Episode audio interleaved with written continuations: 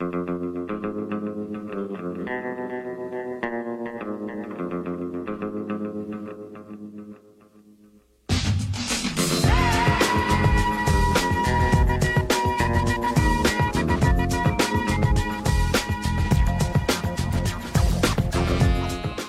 大家好，您现在收听的是汤小电台，小编聊汽车，我是汤姆，大家好，我是杨广，又是我们哥俩啊。呃，本期节目聊什么话题呢？啊，聊汽车中的那些黑科技。哎哎，首先我觉得咱们先得聊一下这个黑科技到底是什么，怎么就黑科技了，是吧？这是在这两年这个互联网中啊特别流行的一个词儿啊。我个人觉得呢，就是这个所谓的黑科技呢，就是说你有一个。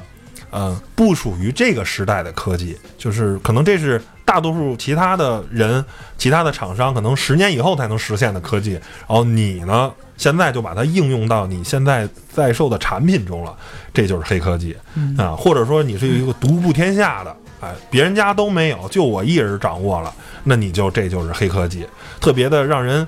就是没法理解。当说我这辆车或者我这个什么什么产品拥有这项功能的时候，大家都。哇哦一声是吧？觉得特别神奇。那我觉得这样的配置，这样的东西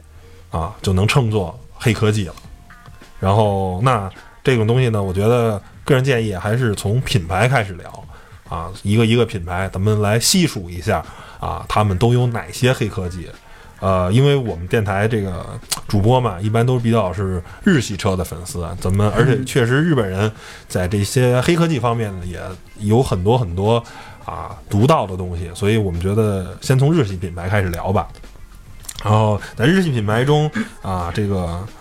啊当之无愧的老大肯定就是丰田了，而且丰田也是拥有啊非常多的这种黑科技的这个啊品呃一个汽车品牌。首先呢，我觉得还是从 SUV 开始聊，因为我对 SUV 比较了解，啊，首先就是这个丰田的这个陆巡 LC，啊，这个车系中呢，在顶配车型还有雷克萨斯 LX 五七零上，啊，拥有的这一套叫做蠕行系统，叫 Close Control 的这么一套系统，呃，它的原理是什么呢？就是通过非常精准的对啊发动机的工作的工况跟变速箱的这个啊控制，可以让你那个车以五段速度的，呃情况呢，让它轻轻的往前啊移动，或者往后，呃，好，能不能往后我忘了，我记得是可以往前移动。嗯，然后这个呢是在呃有点像做呃这个叫爬坡辅助的这么一套东西，但这个东西呢，在就是你在上坡的时候或者下坡的时候。你只要选择了这个蠕行系统，它可以五段，然后最快可能大概能达到五六公里吧，慢了可能一两公里每小时这么速度，然后慢慢往前爬。然后这时候呢，你只要扶好你的方向盘，控制方向就行了。这个东西其实在日常行驶中呢，呃，意意义不大，主要是在越野。而且还有一段，还有一个最神奇的是，就是这个东西可以在现车的时候。你比如在沙漠里陷车啊，或者是什么在泥泞路里陷车了，你把这个东西开起来，因为你人的你控油门再轻柔，它都会一个保持比较快的速度，你没有没有办法像电脑这样去这么精准的控制油门，它还可以车速车轮啊，在最慢的时候是一圈一圈，你能看着它在转，它这么轻轻转的时候呢，不容易。继续挠沙子，继续刨坑，所以它就有可能，你开着蠕行系统，你就自己这瞎打着方向，一会儿那车可能就能脱困了。出去了，哎，这是一个特别特别神奇的这么一个。毕竟现在的车都是电子油门，不像拉下油门那时代，就是你给多少它会。那就完蛋了，那就没法实现这套了。对，因为现在是电子给信号嘛，所以这个蠕行系统啊是丰田一个非常神奇的。第二个呢，还是因为 L C 这辆车，我。个人觉得它就是一个越野车的这个传奇啊，L C 车系，尤其到现在二百，各种高科技加深。这个 L C 二百跟 L S 五七零上还有一个叫做，啊，这叫转弯辅助，它是可以在左转弯跟右转弯的时候，你如果开开这个功能，可以抱死你的单侧后轮，嗯，几乎是抱死，然后呢，轻微的让它有些转动，可以减小转弯半径。哦，这个尤其是在啊一些比如像三幺八国道啊、西藏那些地方，那个路非常的窄，你要是转弯半径大，你可能掉掉在悬崖里了。就是在这种情况下，可以减少转弯半径，增加行车安全，或者是你在一个特别死的弯儿，没办法，这块这块这块的弯儿可能只能正常情况下可能让一辆 R4 可以通过，一辆 CRV 这样车身通过，你开那一把一把过不去。哎，你开一辆 LC，你肯定过过不去，但是你这时候你可以通过这个，它是 BOSS 单侧轮嘛，这样你转弯半径必然就小了嘛，你等于以后面相当于一个为轴心了嘛，你去转转这个弯儿，哦你就有点像坦克似的，你知道吧？有点甩尾那感觉。对对对嗯，通过这种方式转弯，这是也是一个黑科技啊。嗯，还有一个还是这辆车上的，就是叫做油压的啊可升降悬架。这个在世界上，你现在有太多太多的品牌的汽车都可以做到悬架的高度可调。对哎，这你比如大切也可以啊，比如奥迪的 Q 七也行啊，啊，就是有很多很多的车都可以做到这个悬架的上下可调。对但是呢，所有的这些品牌用的呢都是气动悬架啊，用的都是空气传统咱说的那个空气悬架。空气悬架哎，空气悬架好不好？好，简单，便宜。但是呢，有没有不好呢？不好。首先就是极寒跟极热的时候，空气悬架可能会不管用，不能工作。因为它哎冲进的是空气，它会嗯，呃对那个温度嗯会，对它的体积啊，有有密有有度会影响有有。有影响，有嗯对这个空对温度比较敏感。对，第二个呢，就是因为空气呢这个东西呢，空气悬架呢，它的呃抗冲击力不够大，就有的时候啊，就是在这个沙漠里飞车啊，或者你飞完车以后，你看一大切就直接改低趴了，改哈拉 flash 了，就为什么呀？气包爆了啊？嗯！它是面对这个特别大的这种冲击力啊，它不能完全吸收。就是说不太抗造，哎啊，不嗯不耐造，嗯。所以呢，你说现在什么包括发现啊，嗯。路虎这些车很多也在用空气悬架，后果呢都是就是不能极限的越野，而丰田呢使用了这种油压装置，它里面用的再不是不再是使用空气了，而使用是油液，油液这种东西都是大家都知道液体嘛，液体是是吧？它是密度会大一点。呃，对，这种它这种力量，大家知道水是不能被压缩的嘛，对不对？对。所以它靠油液这套东西就非常可靠，而且这套东西你知道有有多贵吗？这套东西就价值两万美元，嗯。四轮的油液的这个可调悬架就嗯。两万美元，就是大概是十万人民币左右，所以也只有在 LC 的顶配跟 RX 五七零上这种顶级的。百万级的越野车才能使用到这个这套东西，就不在乎不在乎钱儿了，买对对对，你看普通低配 LC 是不不支持的，而且丰田也没有使用气动悬架，就是丰田认为气动悬架是在极限越野时候是不可靠的，嗯是没法保证这辆车的可靠性。所以刚才说的这几项啊，这三大项也造就了丰田这个 LC 这个车系的 LC 二百也好，LS 五七零也好，这个传奇，我我真的是觉得 LC 是就是这个全世界最全能的越野车。它也许单项某些方面不如其他的车型，但是总体的上来说，LC 绝对是这个全世界最全能的越野车。嗯，还有一个就是丰田最新的这个叫做代号叫做 D 四 ST 的这个发动机啊，就是现在使用在新皇冠呀、啊汉兰达呀，包括雷克萨斯的一些 200T 的车型上，比如 NX 呀、RS 啊什么的，嗯这些 200T 车型上都用的是这个代号叫做 D4ST 的这个发动机。这个发动机是全世界最秀科技的一个 2.0T 的发动机，它拥有双喷射啊，有气管喷射跟缸内直喷的两种喷射方式，有双涡管儿啊，两两套涡管儿，还有双循环，可是奥托循环跟阿特金森循环的两套循环系统，造就这个车在低速啊、高速啊跟低负载工况、高负载工况都有不同的这种输出，哎选择，然后呢，让这个发动机的燃油经济性啊、动力输出啊、平顺性等等任何方面都做到了这个时代可以说是 2.0T 发动机的一个标杆儿，绝对是不输啊宝马的一些 2.0T 的发动机。虽然参数上，呃，丰田调的还是比较保守的，并不是特别夸张的一个参数，但是我相信，如果需要的话，丰田可以把这个发动机调得特别特别激进，只是丰田没有选择，它的本身的技术储备是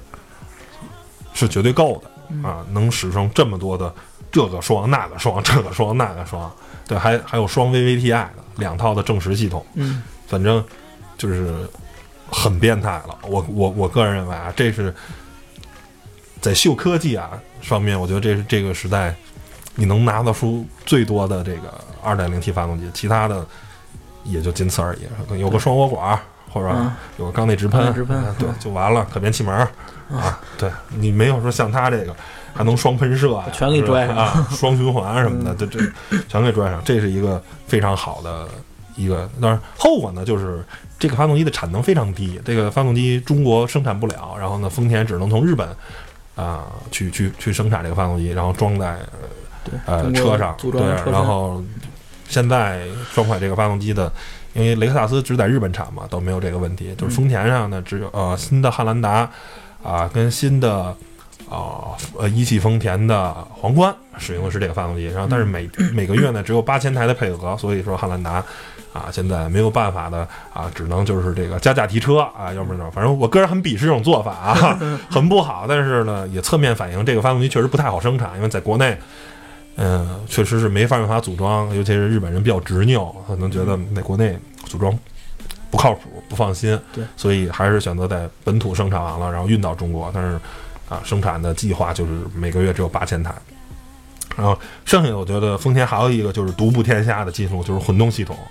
啊，一直在节目说嘛，世界上有两套混动系统，一个是丰田的混动系统，一个是其他厂商的混动系统。啊，对，很多时候这个其他厂商的混动系统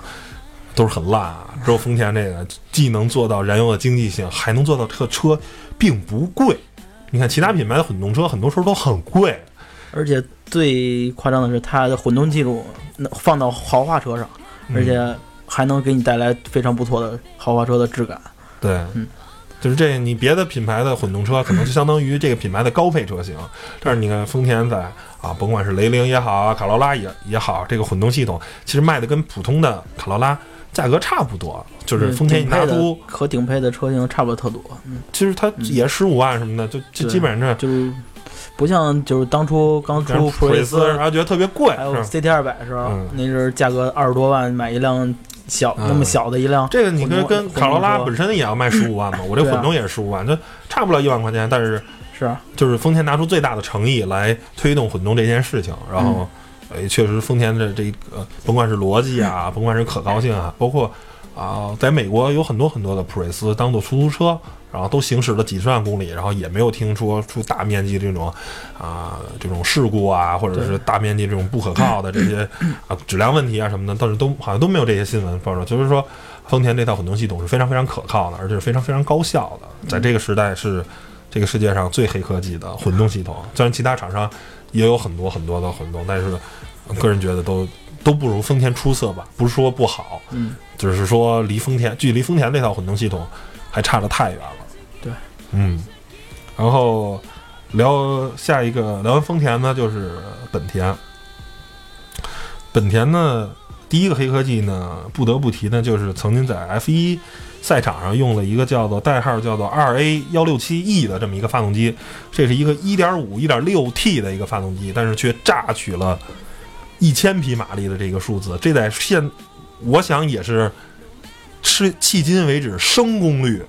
最大的，升功率应该是在七百匹左右，就每升可以产生七百匹功马力的这么一个发动机，然后这个发动机的增压值啊高达四 bar 的这个增压值，然后最高转速可以达到一万四千转。大家可以想，这是一个汽车发动机，它不是一个摩托车发动机，而且还是使用涡轮增压技术的一个四发动啊四缸的，发动机，然后呢，最高转速可以达到一万四千转，这个几乎啊，即便到现在，我觉得都是一个黑科技。对，但是呢，黑科技的后果啊就是这么发动机不太可靠，就是基本上好像开个几百公里吧，几千一两千公里，这这发动机就完蛋了。肯定所以而且可能还非常非常费油。呃，对，费油是一方面，第二个就是不太可靠，对好像最后反正丰田也是没怎么，好像在 F 1赛场上没怎么使用，然后好像包括国际汽联也是抵制它。嗯我记得好像是也是 在当时好像制裁它吧，因为确实它这个这个这个这个这个数字太夸张了。然后呢，就是说好像你好像不让用涡轮增压发动机了嘛，反正这事儿也就不了了之了。但是我觉得，呃，本田这个发动机确实，即便是搁在现在，都是一个不可思议的一个一个发动机，非常非常的牛。然后还有一个本田呢，这个其实啊，不能说是一个配置了，就是本田所有的车都能提供一个在看似不大的一个车身的前提下，提供一个非常大的乘坐空间。你看，即便它那车小到如飞度，你坐进去看，着特别小，对对，包括外观，包括其实像啊，超市的同平台出来的这个 SRV 啊、缤智这些车，嗯你看这车，哎呀，怎么都觉得是小车，但是你当你发现真正坐进去啊，坐四个成成年人一点问题都没有啊，大家都相对来说还坐着挺舒服的，这你觉得就是啊，空间魔术大师嘛？大家一直这么称本田，本田在掏空间方面绝对是 number one。对，会给您营造一种反差，就像比如奔驰 Smart，之前咱也提过，看着是一特小的车，可是坐进去之后吧，感觉哇，空间好大，嗯，是吧？嗯，我本田就绝对是在掏空间方面啊，这个行业最会掏空间的车。嗯然后很多啊、比别的车小一号，然后空间一点都不小，或者我我看着看着呃一样大，但是呢，我一坐进空间比人大一圈儿。对，反正可能要优于同同样的竞争对手百分之十到百分之二十的这么一个掏空间的能力。然后剩下的就是一个关于变速箱的。然后在这个全世界现在所有厂商都在玩双离合的这么一个大环境下啊，本田也选择了一个双离合的一个变速箱。但是大家都知道啊，双离合变速箱有一个缺点，就是因为它取消了液力变体器，所以这个你甭管用滑爬箱也好，还是它总体来说这个呃比较顿挫，低速的时候，啊比如一档换二档，嗯，它没有吸收这个冲击的这么一个机构，对，所以呢，换挡在低速的时候不够顺畅啊。本田呢又秀了一黑科技，本田已经是八速的双离合变速箱了，它的尺寸不会很小，但是仍然即便是这样，它把这个变速箱里还是塞进了一个液力变阻器，然后呢来来弥补这个换挡时候的冲击。呃，这个绝对是又是一个，反正我现在不知道其他厂商，我没听说过，嗯，在双离合器变速箱里加上这个液力变阻器的，反正我不知道。我嗯。本田我知唯一知道一个在双离合器变速箱里还有液力变体器的，而且还是八速的双离合，它本身并不小，这个尺寸还是放进了一个液力变体器。对。而本田我还想说一点，就是它不算是黑科技黑科技吧，反正也是变速箱，就是它的平行轴变速箱我用了很多年，嗯。而它是这样，特点是这样的，就是中间轴是一个输出轴，然后输入轴是有两个，就是三排排在一块儿，然后中间是输出，然后一共可能比如有三个齿轮儿粘合在一起，然后它是靠一些，比如说那个电磁的电磁离合器来控制它们的结合，然后中间轴输出。嗯，当然，它的缺点就是说，可能占用空间比较大，嗯就是我做的最多也就做的五档，嗯但是它是本田特有的一个技术，就是它我自己的车用我自己的技术，嗯，然后我肯定调教非常，就是比比针对我的发动机对出出力特性，对比用别的专造什么的专造那个变速箱厂商的要来的好可靠的多。因为你你作为一个日系厂商，你的变速箱啊、因为爱信其实是被丰田控股了，原来就是爱信这个集团是啊丰田的整个大集团的负责变速箱业务的，但是因为做的很大很好，被单拆分出来了，成了一个爱信单门生产变速箱。那如果作为本田这么一个公司来说，我不能用我竞争对手的变速箱来供货，如果他有一天不给我供货了，我就面临了无变速箱可用的这么一个尴尬的情况。对啊，那那对于本田这种世界级的啊、汽车巨头来说，他肯定会我用我的自己的技术。我觉得我可以用你的，但是我自己还得有我一一的，我得我得有备份方案，万一你不给我了呢？我这儿有，我看或者或者我出货量特别大，嗯。就是同样，假如爱信一年能生产五百万台变速箱，嗯。那可能假如丰田已经生产四百万辆车了，那最后呢，我就有一百万的指标，然后呢，你给不给我是一回事，二是你可是不是把会把相对来说啊检查时候。残缺品给我呀，是不是？肯定他优先供货，肯定供给丰田集团供的是最好的嘛。所以，任何一个汽车品牌都不想被人拿着嘛。对，所以都很难都不想被人控制。对，尤其尤其是像变速箱这么重要的零件嘛，嗯，所以本田还是现在能自己坚持造变速箱的品牌没多少个本田是一家。对然后还有一个本田现在这个新的 CVT 变速箱，就是 CVT 变速箱打滑的事儿，大家都知道，就是嗯尤其是在啊急加油的时候，因为它链条嘛。会打滑，然后本田呢，但是在这个打滑的抑制上控制非常好，所以大家可以看新的飞度啊，然后一个1.5的地球梦科技的一个小发动机，带这车我没记错好像是七秒多的百公里加速，嗯，然后在新的这个 Civic 思域上，新一代的这个呃没记错应该是第十二代了吧，应该是。差不多哦，应该是第十二代了。然后呢，十二代还是十一代我忘了，反正这是新的，现在在中国还没上市啊，马上就要上市了。嗯是一个一点五 T 的啊对，增压发动机，配上 CVT，然后已经达到六点七秒的百公里加速了。啊，这个数字在现在啊，你买一个 A 加级的小车，六点七秒的百公里加速，非常了不起。而且这辆车只要卖到十五万人民币，我觉得，嗯，现在虽然没有上市，但是上市以后一定成为一代神车，一定是加价提车那块儿了。快呀！快，绝对是快，真的是一脚快。因为这在一个 CVT 变速箱上能实现这样的加速，非常非常的不容易。嗯 嗯，下一个要聊的品牌就是日产。日产，我实在是个人认为啊，没有特别能拿得出手的东西，就是日产放弃了太多了。然后呃它现在的产品，个人就觉得比较中庸啊，确实没有什么特别拿手。如果说非要去聊一个日产的独步天下的东西，我觉得它不是一个科技，它不是一个技术，也不是一个配置，是一辆车。对，它最高端的一辆车。对呃，算是在中国能买到的最贵的日产吧，挂日产标的，挂尼桑标的，就是 GTR。对啊，这个这辆车就是一辆一辆传奇，一辆啊一辆一辆百万出头的，但是全世界你甭管是直线加速还是跑赛道都是最快的。然后这辆车为了配重发动机前置、变速箱后置，用了两根传动轴，用了各种秀秀科技的这么一个东西，然后让这个全世界算是性价比最高的跑车吧。差不多，对，性价比最高最最高的跑车。虽然我个人不是特别喜欢 GTR，觉得这车就是一个科技它不优雅。科技的产物，我觉得。对对对，就是这辆车就是一个黑科技，但是它不优雅，就是它相比其他同性能的意大利的跑车，它它太粗糙了。但是很多人就喜欢扮猪吃，也这个车也不算扮猪超路，就是老子就是快，我就是便宜。你们卖三百万，我卖一百万，但是我我跟你一样快，我甚至比你更快。对，对，这就是啊 GTR 这辆车啊最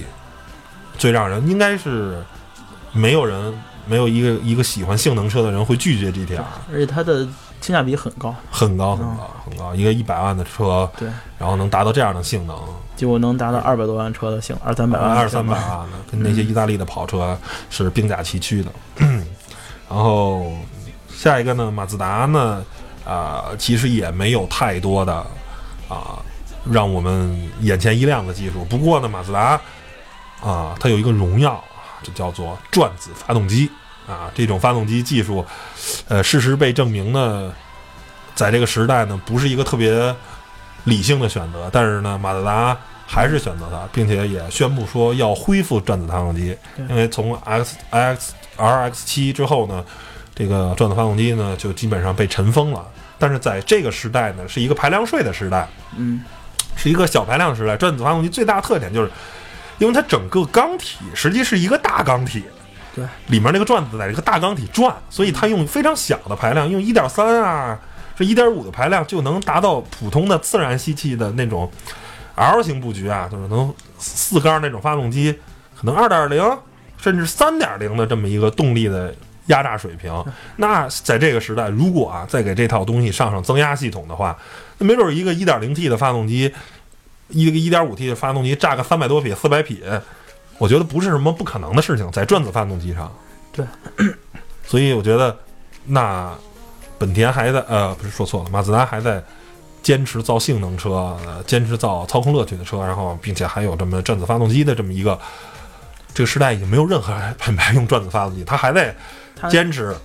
是一个很了不起的事儿。对它它如果它出了一款，比如一点三 T，嗯。然后转子发动机，嗯。就是300多匹马力。三百多匹双增压的啊，一个一款性能小跑车，比如说跟八六价格差不多的话，那它到八六，我觉得可能卖三十多万的话，我觉得也会很多人去中意它呀。然后还是一手动挡，然后再来一敞篷，对，我觉得它的竞争对手几乎几乎很少。如果 MX 五还是 MX 五的，假如 Performance 版、运动版，或者是 Sport 版装了一个 1.3T 或者 1.0T 的啊一个转子发动机，然后炸个三百多匹，性能足够足够高，然后呢只贵十万块钱，因为排量税很低嘛，对于中国来说，嗯，那我觉得是一个很有很有竞争力的这么一个产品。那我觉得很多人可能论拉风来说，我觉得我买高尔夫 R 干嘛？是不是？我这车也也绝对够那什么了，够快了，三百多匹，轮轮上动三百多匹。对，然后，呃，下一个日本品牌呢就是三菱儿啊，米苏比西。三菱儿也是一个呃曾经有过非常多的辉煌，但是现在已经没有什么太多拿得出手了。唯一一个觉得，我觉得还得能独步天下呢，就是它的超显四驱系统。这套超显四驱系统怎么来形容呢？简单的用中文来说呢，它是一个能实现全时四驱的分时四驱系统。嗯啊，好处呢就是在全时跟分时呢，在一般情况下的这种呃，就四驱跟两驱的切换需要啊，正常情况下的越野车是需要摘到空档，然后呢，然后再哎，摘到 N 档，全都放在 N，然后你再、嗯再切回去，然后呢再重新。然后它是因为中间的这套连接机构呢，在第一代超显司机用的是这叫啊呃叫什么来着？粘性耦合式的啊，用的是哦油液的这种连接方式。然后在第二代超显司就是呃帕杰罗 Sport 用的是就是现在的劲畅用的是第一代，第二代这个帕杰罗就现在的那 V 一九三的这个帕杰罗用的是多片离合器，嗯就是前后的这种硬性连呃这种连接用的是啊这种多片离合器或者是粘性耦合式，在第一代，所以呢能实现这个在高速四驱。呃，不对，在两驱跟高速四驱的这种切换是不用停车的，嗯。这是一个非常了不起的这个呃这这种这种功能的实现啊。如果用托森的话，很难实现，这就是公托森就没办法变成分时四驱，对对就没呃不就就没办法实现两驱，就直接它永远是全时四驱，而且它永远都前后桥都要有一定的动力分配，一般是百分之二十跟八十的二八三七什么的，最最少最少也要保持这样，它没办法。然后这个三菱超显四驱是可以实现这个两驱跟四驱的这个切换对不停车，非常了不起。嗯然后剩下一个也是以造性能车、造运动车为代表的品牌呢，就是斯巴鲁。哎，哎，这个全世界现在唯一两家啊还在坚持，甚至保时捷的 SUV 也没有用水平对置发动机，对对，用的也是微型的。V 六，但是唯一一个所有水平所有的发动机都是水平对置的，就是斯巴鲁，斯巴鲁。太牛了，太坚持了，太坚持了。嗯，甭管这个发动机会不会让这辆车极其难修，极其不易保养，仍然坚持使用，只是为了车辆的重心更低啊，嗯。更具有这个操控乐趣。对，而且斯巴鲁这个一一般水平对置发动机，它优点就是在高转速的时候可以提供更好的一些动力，嗯，对。然后还有一个就拉高转，还有一个就是这个左右对称的全时四驱，就是它整个啊嗯，从发动机到变速箱到四驱的分动箱，嗯整个全部都是一条线上啊。嗯这样呢，就是扭矩的分配是非常平衡的，对啊，非常适合这个把车开得很快啊。就是，但是因为你在很多其他的越野车上，可能因为布局的原因吧，它没有办法做成完全一条线，嗯。可能是有这个靠左啊、靠右啊这种，它这个你就是从头看到尾，完全是一条几乎上水平线上，这个是呃非常偏性能车的这种，没有对什么扭矩转向什么乱七八糟这些东西能得到一个相对来说比较好的这个抑制啊，而且斯巴鲁除了 BRZ 之外，几乎都是四驱，都是四驱，而且都是全是四驱虽然它的四驱不太一样，虽然都号称叫做左右对称的，这其实有有四款啊，就是不同的全时的全时四驱系统，然后最牛的当然就是那个 WRX 上的，对啊 R SCI，呃，嗯然后这个最怂的就是那个 XV 上的啊 啊，就是反正不同不一样吧。然后大家有兴趣的话可以去去看一看，然后就是呃，针对不同的性能的取向吧，然后有不同的这么一个呃配置。嗯，聊了聊完了日本厂商呢，我觉得咱们就可以说另一个全世界最会造汽车的一个国家了，就是德国。啊，德国人呢，我觉得在黑科技方面呢，确实没有日本人多。不过呢，有时候很疯狂，甚至比日本人还要疯狂。就是大概是半年前吧，半年前、一年前，就是大众出了一个概念发动机，是一个 1.0T 的三缸发动机，这能炸出多少匹马力呢？炸出272匹马力，哦，升功率又是一个现在的量产车里最大的升功率是，呃，奔驰的 2.0T 的 AMG 145 145啊，嗯。是 2.0T 360匹，升功率是180匹。嗯，啊，这个车如果造出来的话，如果量产了就是272匹，无出其右，太可怕了。嗯，然后呢，还有一个就是还是一个发动机，就是奥迪跟奥迪跟兰博基尼会使用了，是一个 2.5T 的五缸的电子涡轮发动机，哦，电子六百匹。嗯这个就是一说，大家都说这涡轮啊，涡轮增压这个发动机啊，都是用废气。那废气这个东西啊，一定有一个问题，就是你的转速得够啊，对你的发动机得处于一个高负载的状态，你才能产生足够的足够的废气驱动涡轮啊，然后泵进更多的空气，然后呢，这个差发动机才会有一个好的动力响应。那如果这种后果一定是呢，就是有一个涡轮迟滞，甭管你把这个怎么调，调的再低，它都有一个涡轮迟滞，嗯因为没有办法，这是它的机械的结构就决定它一定会有涡轮迟滞，嗯一定会靠高转去榨更多的马力。但是呢，奥迪发明了一个非常牛的，叫做电子涡轮，它是通过一个电子用电来驱动这个涡轮，嗯。往发动机泵进空气，那只需要你这时候你说了我要动力，就是油门踩下的一刹那，就是嗯应该是几几毫秒给到一个电信号，嗯。然后电子涡轮开始工作，这时候电的速度会非常非常快，然后它一起步就是九万转，嗯虽然没有涡轮增压那个，还是没有那个涡轮，那个涡轮能达到十几万转，虽然没有那个快，但是呢，已经足够的快了。所以这辆车可以可可能，如果你需要的话，在一千转的时候，可能就能提供非常高的扭矩平台了。对所以这也是一个挺黑科技的。但是后果就是因为这个电子涡轮要用到四十八伏的电，这个车上一般都是十二伏的啊。嗯供电不够，所以现在奥迪是卡在这个供电系统，就是靠什么？因为你想那个涡轮转那么快，肯定需要大量的电，就是嗯车用什么电给这个电子涡轮供电啊？现在奥迪是没有特别好的解决方案，嗯还在实验阶段，所以这个车呢也没有。如果有的话，就是新一代的 R 八啊，是肯定是要搭载这个发动机了。嗯然后新的小牛啊，就是华卡这个车，肯明白定也要是搭载这个 2.5T 的五缸的电子涡轮增压发动机，六百匹马力，嗯，绝对是，反正也挺夸张的，2.5T 的一车六百匹马力，我觉得可以了，真的非常好的一个数字。嗯、说到奥迪呢，就不能不提它的灯，是吧？嗯全世界最有名的灯厂，绝对不是。是吧？造造造造家用灯的啊，肯定玩绝对不是飞利浦什么的，绝玩灯对是奥迪，汽车圈里玩灯最最赚玩的最赚的就是奥迪。嗯实在是太亮了，嗯晃晃瞎我的东西。别别家改款先改前脸是改什么？我奥迪我改先改灯，那奥迪就别的灯就不玩，先记得不？怎么样，现在出了一个矩阵式的 LED 灯，LED 现在它那上面能做能做各种亮条啊，还有包括它是多面的 LED 嘛，嗯就很多小块 LED 组成，我甚至可以全开啊、半开啊，然后检测到对向有来车啊，我可以关闭半扇灯啊什么的，就这些东西都是奥迪能达到的。还有一个前两天啊出的一新闻，就是奥迪日本呢研究一特别好玩的，它不是 LED 的尾灯嘛，嗯红色的嘛，它一个一个 LED 灯组，它能在这个 LED 灯组上写字儿。嗯然后呢，就跟呃打小笑脸儿，就跟大家可能在外面啊逛街的时候都看见路边有很多小店儿啊打那字幕嘛，红色儿的字幕过本店什么什么什么打折什么的，大概能实现那么一效果。嗯这是一个就是呃谈不上黑科技啊但是很有意思，很好玩儿。。对对对你看你开着车，前面一车，哎，给你你告诉一一踩刹车啊，笑脸下面写着离我远点儿，一笑脸儿，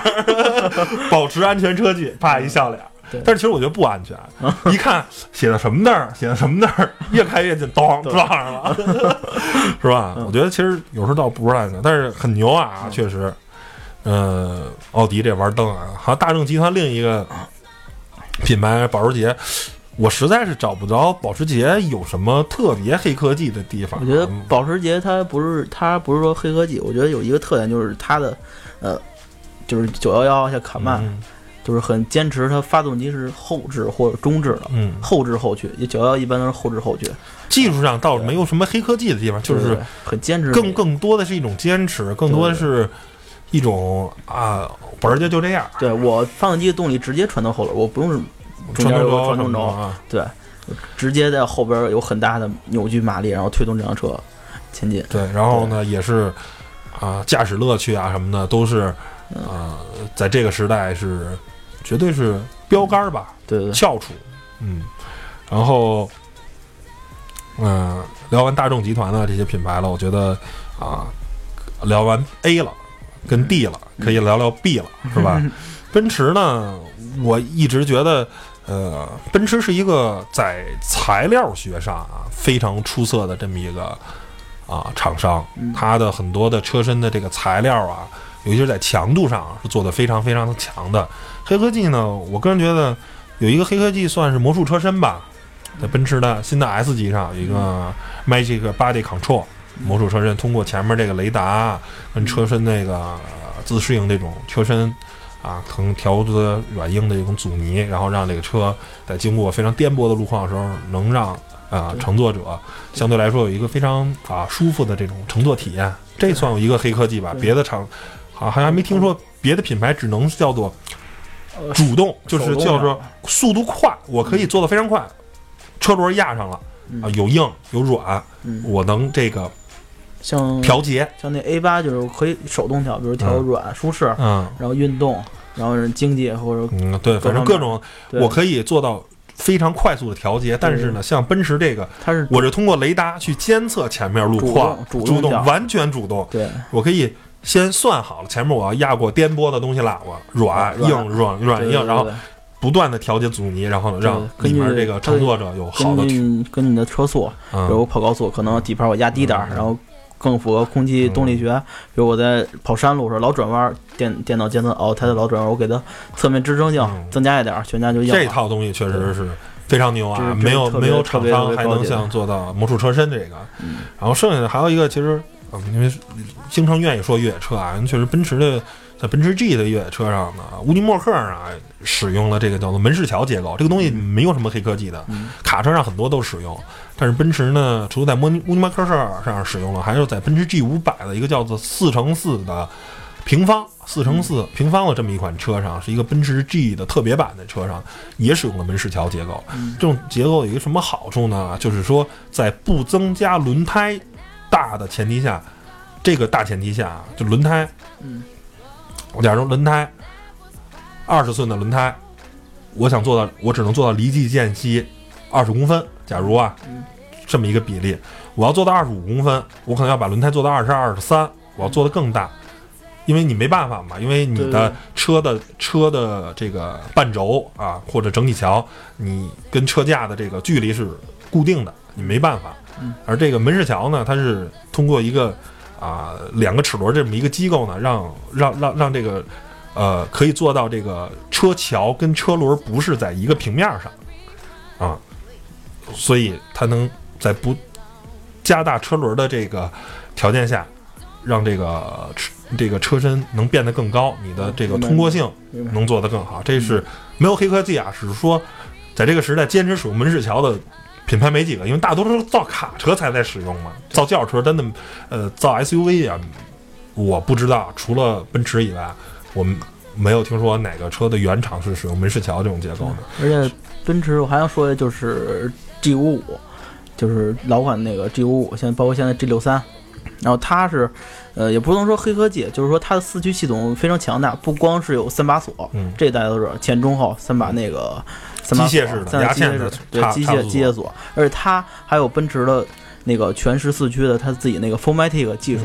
就是说我即便不用这三把锁，比如我在做。呃，我的我在上坡的时候，比如我那个左前轮打滑了，然后我电脑还会把它刹住，然后把动力传递给右前轮。就是不光有纯机械式的，还有这种电子式的对对对、呃电子限滑系统。对，哪怕你不用它，你也可以保证一切。因为不错的你不可能说我有时候可能就是特别就是我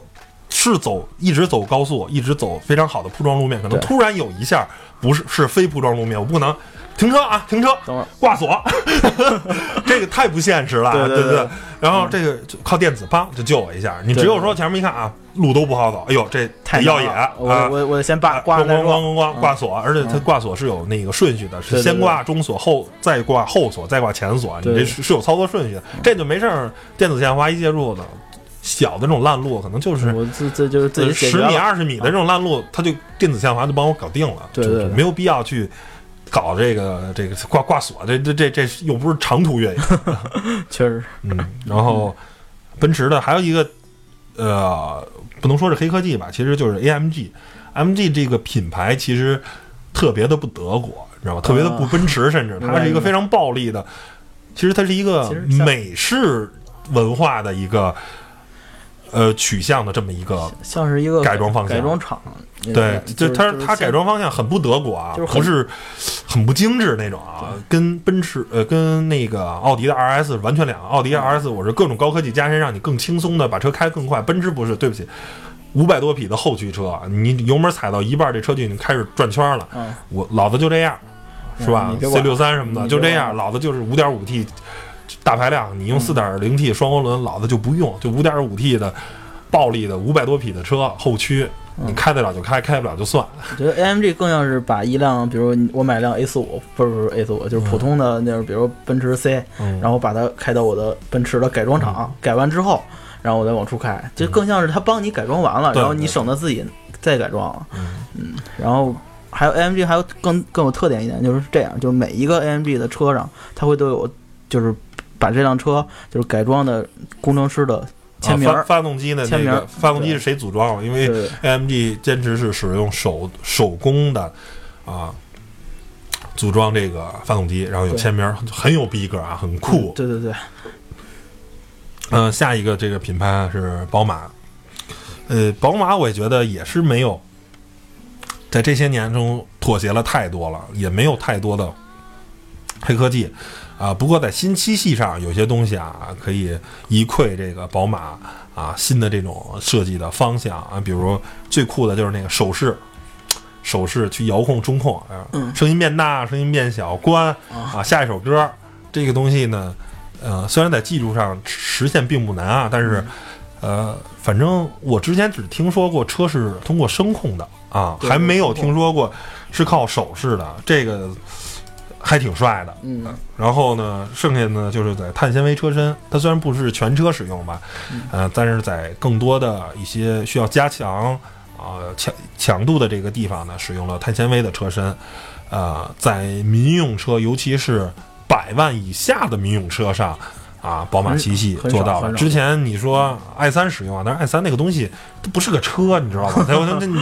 你这跟 smart 你你你毕竟选择 i 三的人好，或者 i 八是吧？你说再贵的碳纤维，更像一个科技的产物。对迈凯伦啊什么的那些车，那你说那都好几百万的车，太不是，那是新七系，无所谓了。对对对，就是百万级的嘛啊，七八十万、八九十万就能买到的车，然后使用了碳纤维的，对对对虽然不是全车的碳纤维，但是使用了碳纤维。这个东西就是还挺了不起，但是也给大家普及一个知识啊，就碳纤维并不是一个特别贵的东西。碳纤维跟钢一样，也有粗钢跟精钢之分。碳纤维也是，也有粗的跟那什么，就是很多地方咱说实际碳纤维如果不做到很高的强度，啊，不做到很牛的话，其实并不贵嗯啊。只有那非常，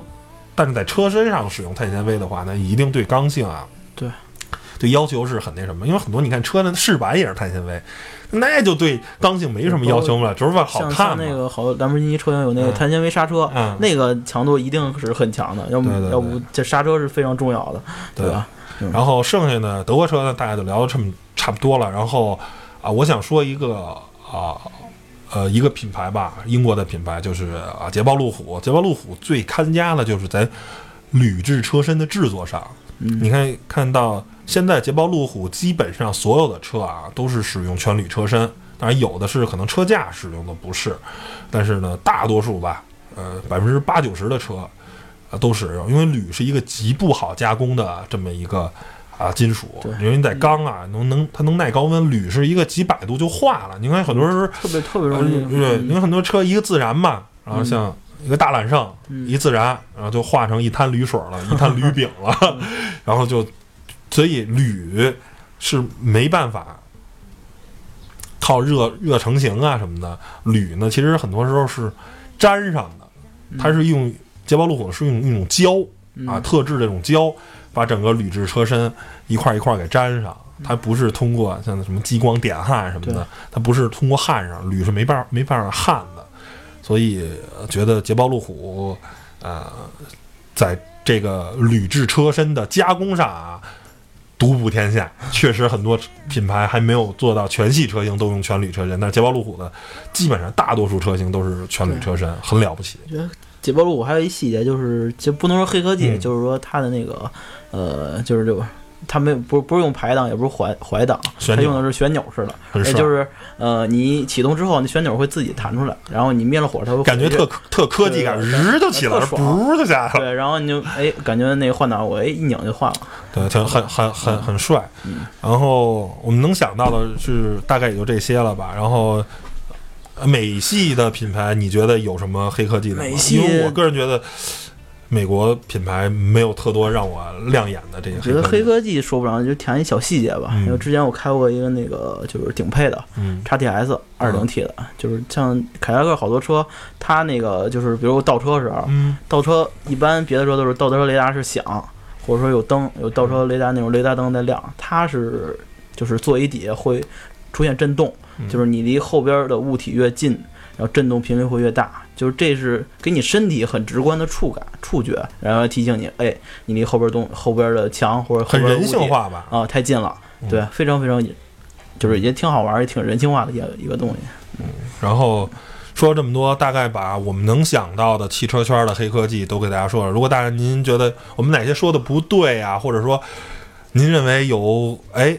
这个没说全的东西呢，希望大家在我们微博、微信啊去留言，然后呢地址呢啊每期的这个文章中的配文里都有。然后最后想说，其实啊，甭管是黑科技也好，是白科技也好，是什么科技，我觉得啊科技呢就是让这辆车啊更容易驾驶啊，让人是吧不需要那么高的车技就可以驾驶一个相对来说更快啊或者能力更强的这么一辆车。这些科技呢都是为人服务的。当科技不再为人服务，是吧？是甚至我需要很高的很高技能才能驾驶这辆科技，那我并不认为它是一个黑科技的东西，因为科技一定要以人为本，以人为本，为为人服务。就不需要科技出现了，我直接我